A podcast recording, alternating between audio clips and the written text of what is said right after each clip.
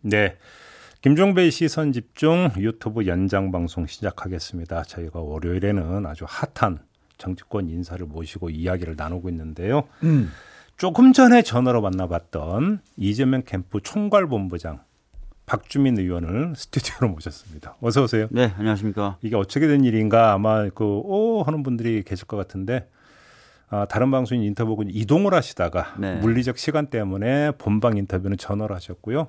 바로 그 막간을 이용해서 그 사이에 주차장에 이렇게 올라오시게 된 네. 겁니다. 네, 주차장에서 인터뷰했습니다. 이 점을 좀 이해를 해 주시면 2분만 주시면 올라와서 인터뷰할 수 있어요. 그러니까 바쁘십니다. 근데 왜 그 의원님은 그 현충원 같이 동행 안 하셨어요? 원래 이제 현충원 그 참배는 음. 보시면 아시는 것처럼 당 이제 대표가 됐기 때문에 당의 후보가 됐기 때문에 아, 당 지도부 당 지도부하고 가는 거고요. 음. 특히나 이제 당 지도부 중에서도 음. 어, 당 대표하고만 음. 이렇게 가는 음, 최고위원들도 빠지고 예, 최고위원들 빠지고요. 어, 네. 그렇군요. 네.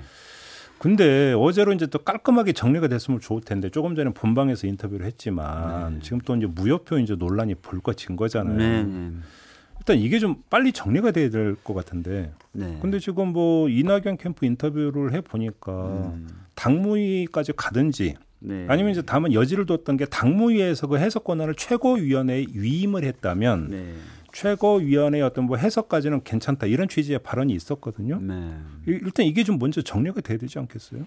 음, 그렇죠. 이제 이 얘기를 오늘 하신다고 하셨으니까. 음, 뭐 선관위에서는 금방 나올 것 같고. 네, 선관위는 이미 해석을 해서 음. 그 해석대로 지금 각 지역 경선들이 치러졌습니다. 음. 그리고 그러니까, 어제 결과도 발표했고. 그러니까 선관위가 뭐 선관위 해석이 문제가 아니라 선관위 해석 다음이 문제인 것 같은데. 네. 근데 이게 만약에 이제 질질 끌고 논란이 계속된다면 그 부담은 그냥 이재명 후보한테 다 가는 거 아닙니까? 음, 뭐 부담 있긴 있겠죠. 네. 근데 당의 후보가 됐고 네. 그렇기 때문에 이제 당이 좀 적절하게 잘 판단할 거라고 봅니다. 근데 이제 뭐 지금은 이제 그 본방이 아니라 유튜브니까 우리 자유롭게 그래도 다 보시잖아요. 안 넘어오네. 아니 같은 당 멤버들이잖아요. 이낙연 캠프에서 활동하시는 분들도 네. 사적으로 이야기 좀 나누실 거 아니에요. 분위기 어때요? 이낙연 캠프 쪽에 계신 분들이? 어, 끝까지 가겠다. 솔직히 이런 분위기예요. 어떤 거예요? 음, 저희들이 이제 뭐 나름 이제 개별적으로 만나 뵙기도 하고 음. 말씀도 나누고 하는데. 음. 음, 강경한 입장을 가심, 가지고 계신 분들도 계시고요. 아, 진짜로? 또 그렇지 않은 분들도 계십니다. 음, 그렇기 때문에 음. 이제 저희들 입장에서는 뭐 이 부분이 이제 오래 갈 거다 이렇게 보고 있지는 않습니다. 그래요. 예. 말끔히 좀 정리가 돼야 되길래 네. 그래서 좀 여쭤보는 건데 네. 알겠고요. 뭐 이거는 이제 어차피 이제 그 정해진 절차에 따라서 뭐 해석하는 거 말고는 지금 방법이 없는 거잖아요. 네, 뭐 여기서 이제 더 이상 뭐 이랬쿵 저랬쿵 이야기할 수 있는 성질의 문제는 아니고 네. 정말 의아한 건 3차 선거인단 투표 결과인데 네. 전혀 예상 못 하셨죠?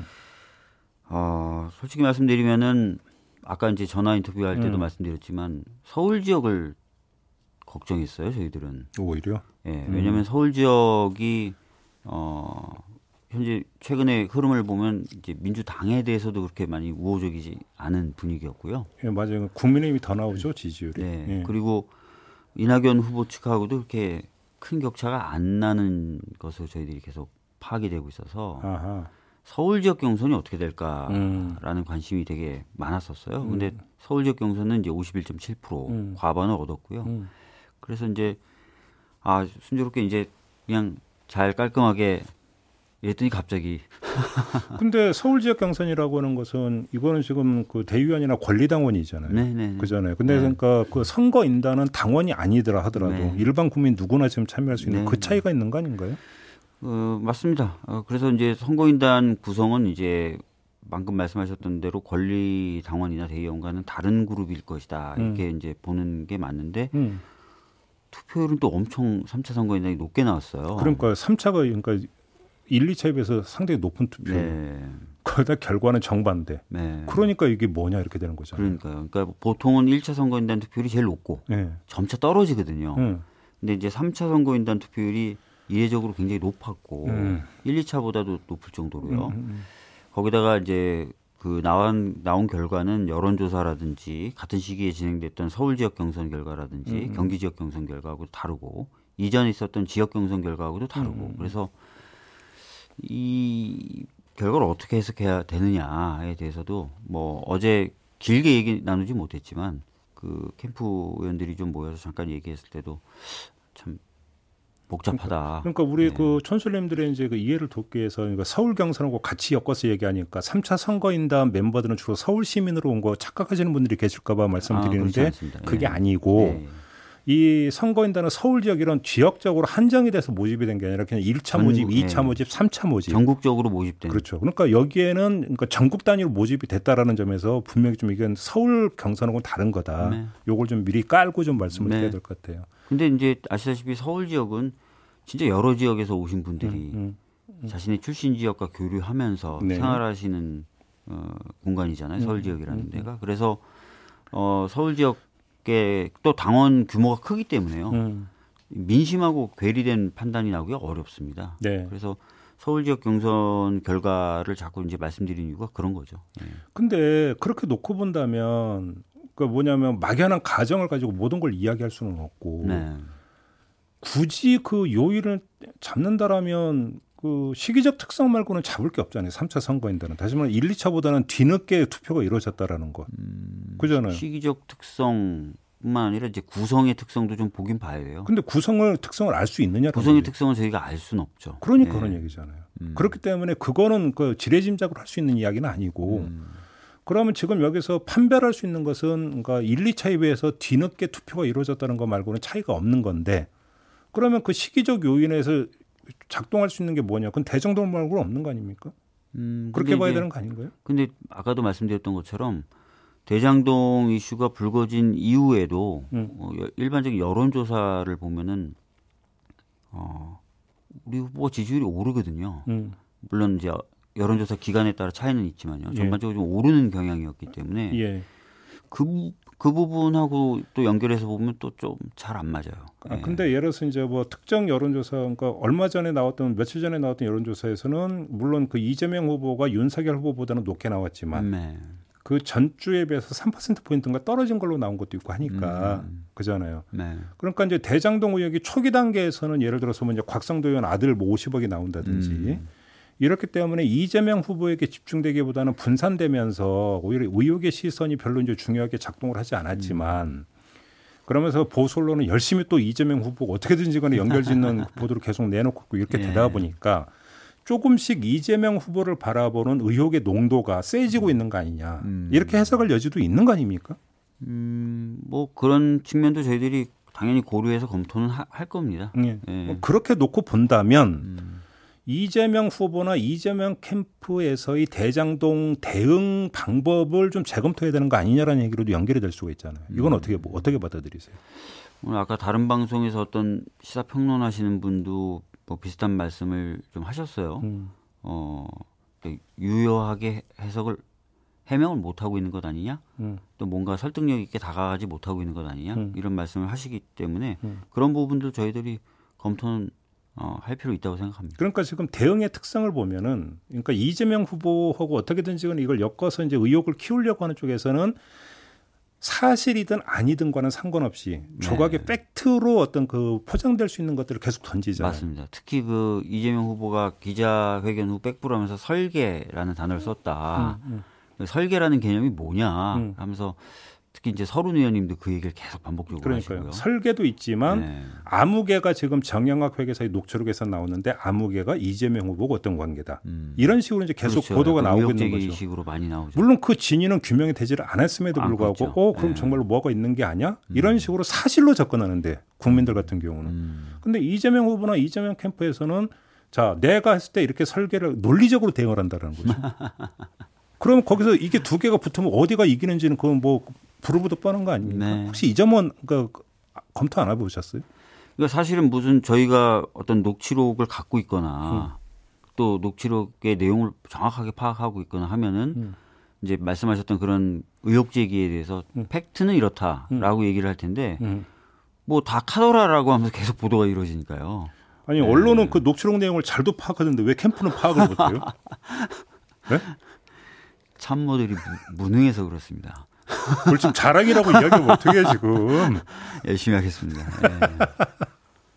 아니 예를 들어서 최근에 그 어제 그제 나온 것만 해도 S 사오고 이재명 후보가 특정 관계 있는 거 아니냐는 얘기가 또 나왔는데 이건 어떤 말씀 주시겠어요? 음 사실 이제 보도가 주말 새에 나온 것 같아요 S사라고. 음, 음, 음, 어, 그래서 이 부분은 저희들이 좀 확인을 해서 음. 어, 대응을 좀 해야 될 것 같은데요. 네. 아직까지는 뭐 그 사실관계 확인 이 제대로 지금 안 되고 있는 것 같습니다. 그래요? 네. 그 지금 예를 들어서 이런 거잖아요. 하나만 예를 들면 유동규 씨, 네. 유동규 씨를 이야기를 하면서 저희하고 그 의원님도 저희하고 인터뷰에서 그 말씀하신 적이 네. 측근 아니라고. 네. 근데 문제는 이재명 캠프 인사들이 그 측근이 아니라고 하는 기준과 음. 사실 국민들의 어떤 그 경험치에 입각해서는 상식적 판단관에 좀 간극이 있는 것 같아요. 음. 솔직히 좀 그렇지 않습니까? 음, 그럴 수도 있다고 봅니다. 음. 근데 뭐 아닌 걸 아닌 거라고 얘기할 수밖에 없는.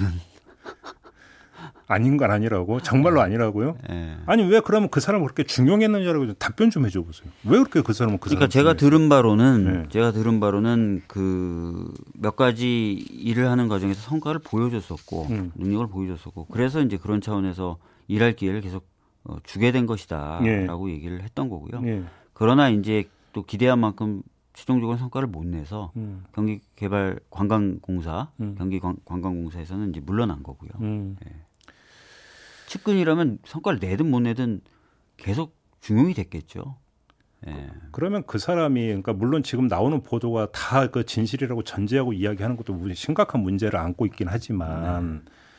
예를 들어서 만약에 유동규라는 사람이 일정하게 장난을 쳤다고 한번 가정을 해보죠. 음. 그리고 그것이 어떤 이재명 후보가 성남시장으로 그 재직하고 있을 때라고 가정을 해보죠. 그러면 그때가 뭔가 돼버리면은 그런 문제가 이제 계속 집중적으로 부각이 되면 타격은 고스란히 입는 거 아닙니까? 이재명 후보 입장에서는. 음, 관리자. 근데 그것이 단순히 측근이 아니다라는 이야기로 퉁치고 넘어갈 수 있는 건 아니잖아요. 음, 관리자로서의 어떤 그런 그 유감 표명이나 이런 건 이미 하셨고요. 네. 최근에 있었던 일을 좀 하나 말씀드려 볼게요. 네. 경기도에서 이제 성남시 쪽에 그 성남애들의 이익 배당에 대해서 이제 중단하라라고 공문을 보냈어요. 이제 음. 성남시가 판단을 해야 될 음. 부분인데 음. 만약에 뭔가 연관이 있다면 음. 그 뭔가 조금이라도 좀 연관이 있거나 뭔가 있다면 그렇게 돈을 추구하는 사람들을 돈을 못 갖게 하면 음. 당연히 그 사람들은 반감을 가지겠고 이런저런 그걸 던지겠죠. 음. 수류탄이 됐든 뭐 폭탄이 됐든 던지겠죠. 근데 그런 걸 과감히 하지 않습니까 지금? 그거는 사실은 저쪽에서 뭔가 던질라 그래도 던질 게 없다는 것의 반증이다. 음. 이렇게도 볼 수 있기 때문에 음. 그런 점도 좀 봐주셔야 돼요. 네. 이 자리에서 뭐 사실은 그 지금 뭐 나오고 있는 대정동 관련 의혹에 대해서 하나하나 지금 진위를 검증하기에는 너무나 한계가 있는 것 같고 네. 이렇게 한번 얘기를 돌려보죠. 지금 음. 이재명 후보의 대표 슬로건이 이재명은 합니다죠. 네. 다시 말해서 이 합니다라고는 세 글자에 담겨 있는 것은 이재명은 한번 작심한 것은 확실하게 밀어붙여서 성과를 낸다라고 하는 네. 어떤 그 유능함, 네, 네, 네. 유능함에 대한 어필이잖아요. 네. 근데 두 번째는 지금 그 현 문재인 정부의 가장 치명타를 남긴 요인은 누가 뭐라 해도 부동산이잖아요. 네. 그리고 그거는 여권 후보는 이재명 후보는 당연히 안고 가야 되는 네, 문제인데. 맞습니다. 근데 경위가 어떠했든지 간에 이 문제가 만약에 불거지고 갈수록 커진다면 가장 예민한 부동산 문제에 대해서 이재명은 못했다라고 하는 인식이 심어져 버리면 음. 대선 경쟁력이 생기겠습니까? 그 부분에 대해서 제가 좀 말씀을 드릴 게 있어요. 네. 그 성남 시장 당시에 음. 대장동 개발 관련해서 발, 발생한 이익 중에 한 4,500억, 음. 최종적으로 한 5,300억을 환수했습니다. 음. 근데 이 환수한 액수가 2, 3년간 경기도 전역에서 환수한 액수보다 훨씬 많아요. 음. 그러니까 어, 이익 환수라는 측면이라든지 이런 것들을 아, 당연히 평가를 해 주셔야 될 것 같고요. 또 그 과정도 보시면 아시겠지만 성남시 의회에서 지속적으로 어, 공영 개발을 못 가게 만들었던 정황들이 나와요. 음. 실제로 반대했었고 그래서 음. 뭐 성남 도시개발공사 설립을 위한 조례가 세 차례나 무산되고 네. 또 조례가 가까스로 이렇게 통과가 됐더니 어 효력정지 가처분도 신청하고요. 음. 그 당시 새누리당 의원들이 또 그 조례 통과를 막기 위해서 집단으로 등원도 거부하고 막 이런 사태가 벌어졌는데 그걸 뚫고 성남도시개발공사를 만들었고 음. 이런 과정들이 또 있다는 거죠. 음. 그래서 어 여러 가지 어려움이 있어도 할 건 한다라는 거고요. 음. 다만 이제 그 부동산이 이제 이렇게 급등 할지 몰랐던 거고 네. 또 2018년 이후로는 성남 시장이 아닙니다. 그러니까 추가적인 이익 환수 조치를 시장으로 할 수가 없었고 음, 음. 또 분양가 결정이나 이런 것들은 다 2019년도, 2018년도에 이루어지면서 음. 이제 이런 고수익 발생이 이제 사실은 그 손에서 떠난 뒤에 이제 발생을 한 부분이 있기 때문에 예. 그런 부분들도 좀 참고해서 봐주셨으면 좋겠어요. 그러면 네. 역으로 예를 들어서 이제 그 이재명 후보는 국힘 게이트라고 주장을 했잖아요. 네 근데 국힘적 그러니까 측면이 별로 부각이 안 되는 것 같은데 그건 언론의 지형 때문입니까? 아니 근데 실제로 드러나고 있는 그 현금 흐름 보면은 이제 곽상도 의원 아들 얘기가 나왔고요. 원유철 대표가 고문을 있었고 부인은 또 현재 고문을 하고 있는 거고. 그다음에 이제 그 박영수 특검의 어, 딸 이야기도 나온 거고 음. 박영수 특검 지인 얘기도 지금 나오고 있는 거고. 음. 어 그리고 이제 그 남욱이라는 변호사도 역시 국힘 쪽 관계자였고 네. 그 판결문이나 이런 것들 보면은 국힘 쪽 의원이나 보좌관을 자기가 잘 안다 이런 음. 표현이 여러 차례 등장하지 않습니까? 음.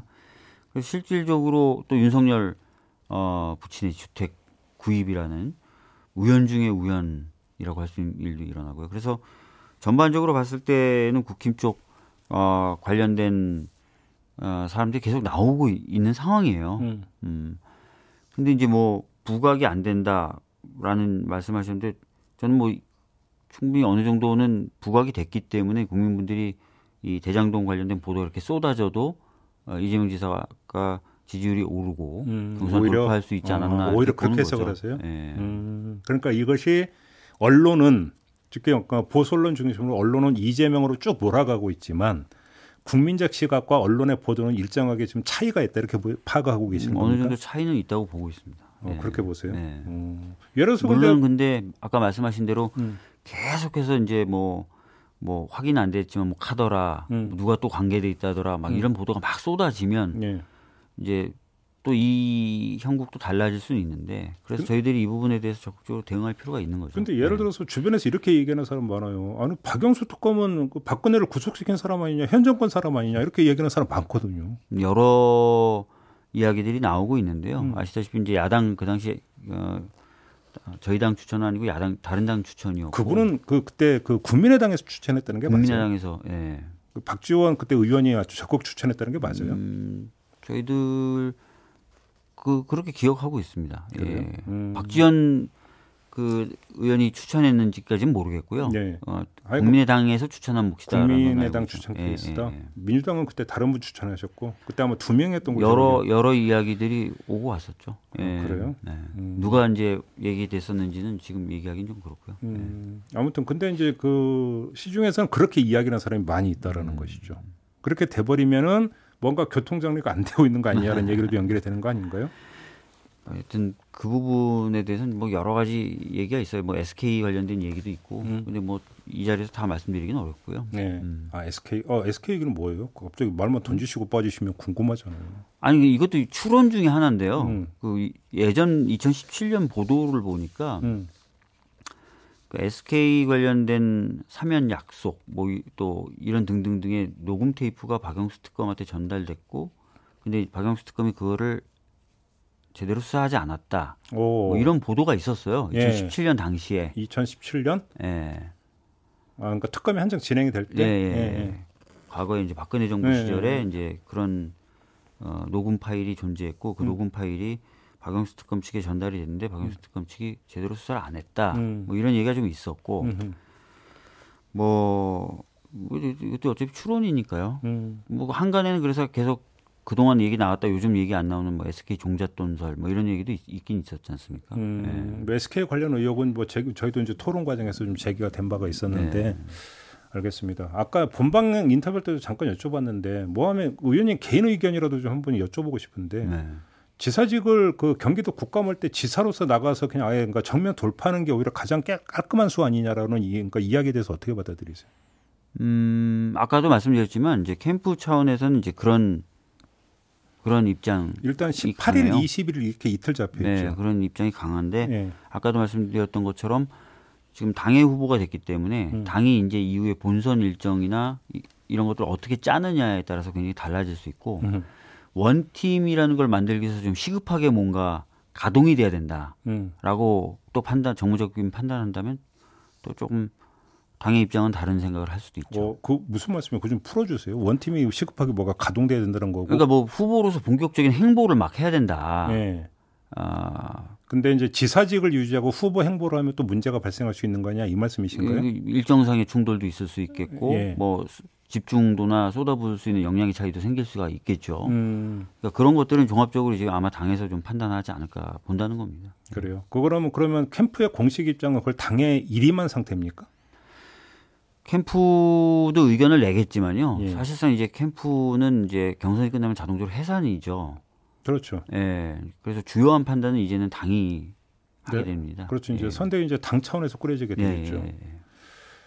근데 그, 그것도 궁금한 게 당 차원에서 이제 선대위 꾸리고 하는 게 그러면 이 그이 그, 무효표 관련돼 대해서 그러니까 최종 해석까지 다 내려지고 난 다음에 할 수 있는 거 아닙니까? 어떻게 되는 겁니까?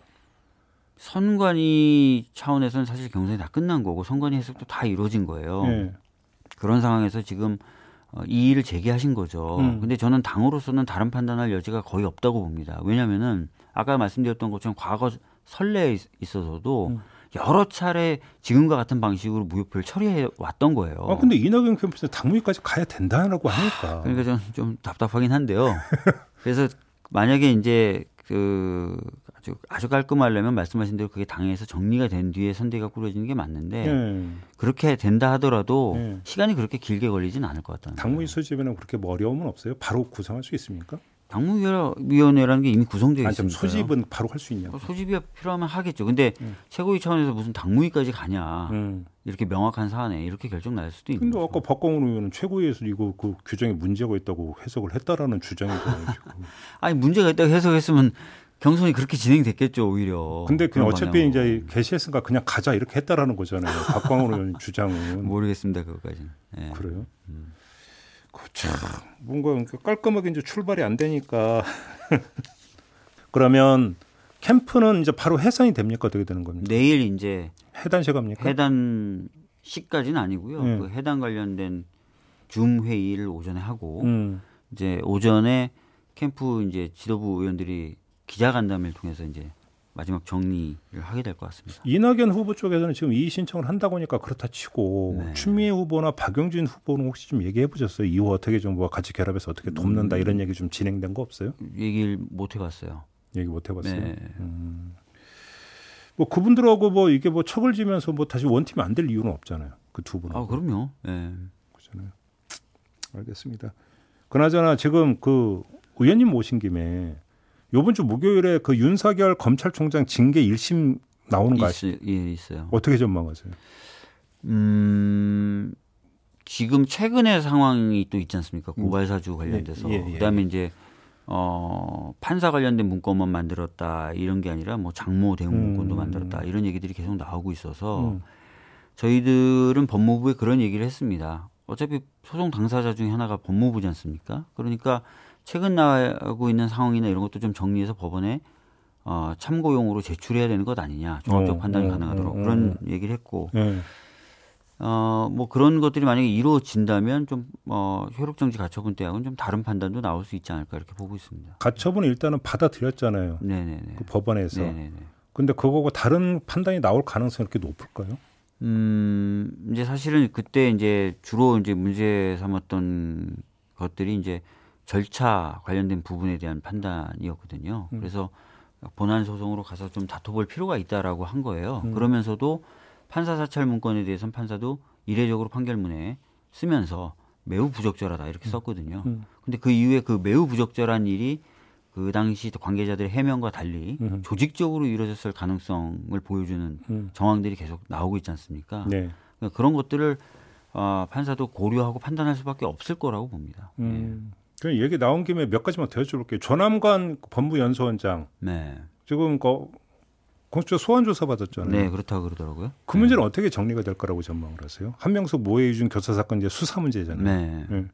공수처에서 이첩이 돼서 이제 수사를 하는 거니까요. 네. 종합적으로 좀 판단하지 않을까 싶습니다. 지금 고발 사주 관련된 의혹이든 음. 그 무렵에 음. 그 무렵에 있었던 대검의 여러 가지 어, 범죄적 정황에 대해서 공수처 종합적으로 지금 살펴보고 있으니까요. 음, 음. 같이 좀 판단되지 않을까 싶습니다. 다음 수순은 그러면 윤석열 후보 소환 조사밖에 남은 게 없잖아요. 조남관까지 불렀다고 한다면. 조사를 할 수밖에 없죠. 근데 예를 들어서 네. 그 한명수 사건 소환 따로 하고 음. 고발 사주 사건 소환 따로 하고 이러기도 좀 부담스럽지 않나요? 공수처 입장에서는? 그럼 밀어줄 수 있는 거 아닌가요? 나중에 한꺼번에 다 퉁쳐서 하기 위해서?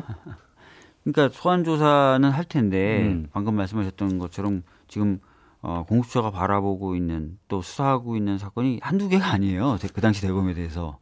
그러니까 이제 마무리격으로 아마 윤석열 전 총장을 소환해서 여러 관련된 사건들 종합적으로 신문하지 않을까 싶습니다. 그렇죠. 네. 그게 그 10월 안에 다 끝날 수 있을까요? 다시 말해 국민의힘 대선 후보 선출 전까지 다 마무리될 수 있을 거라고 보십니까? 공수처로서도 어떤 부담을 덜기 위해서는 예. 최선을 다하겠죠. 그게 그 11월 5일 국민의힘 대선 후보 선출 전까지는 끝나야 된다는 입장이십니까, 음. 의원님도?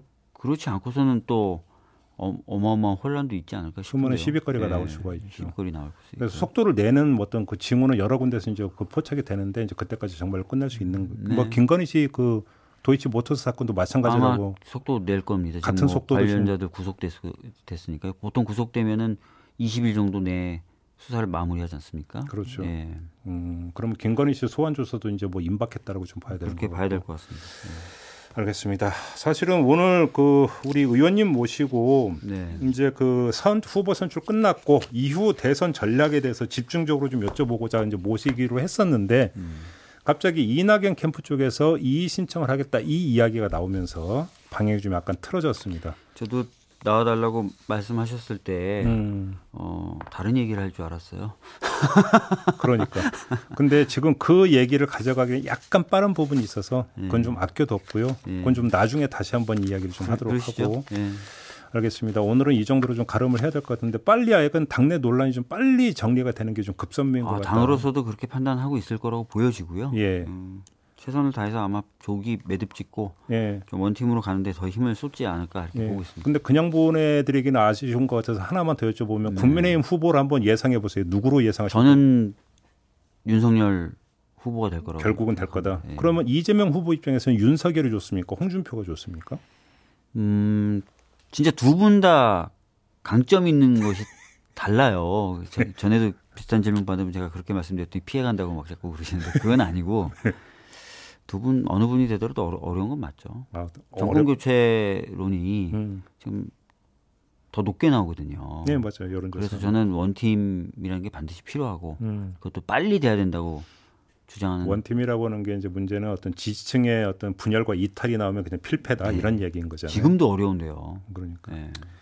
알겠습니다. 혹시 뭐 나중에 이제 대선 전략은 좀 나중에 다시 한번 네. 이야기한 걸로 하고 네. 오늘은 이렇게 좀 마무리할게요. 고맙습니다. 예, 감사합니다. 네, 박준민 의원과 함께했고요. 저도 함께 올라가고 내일 아침에 다시 인사드리겠습니다. 고맙습니다.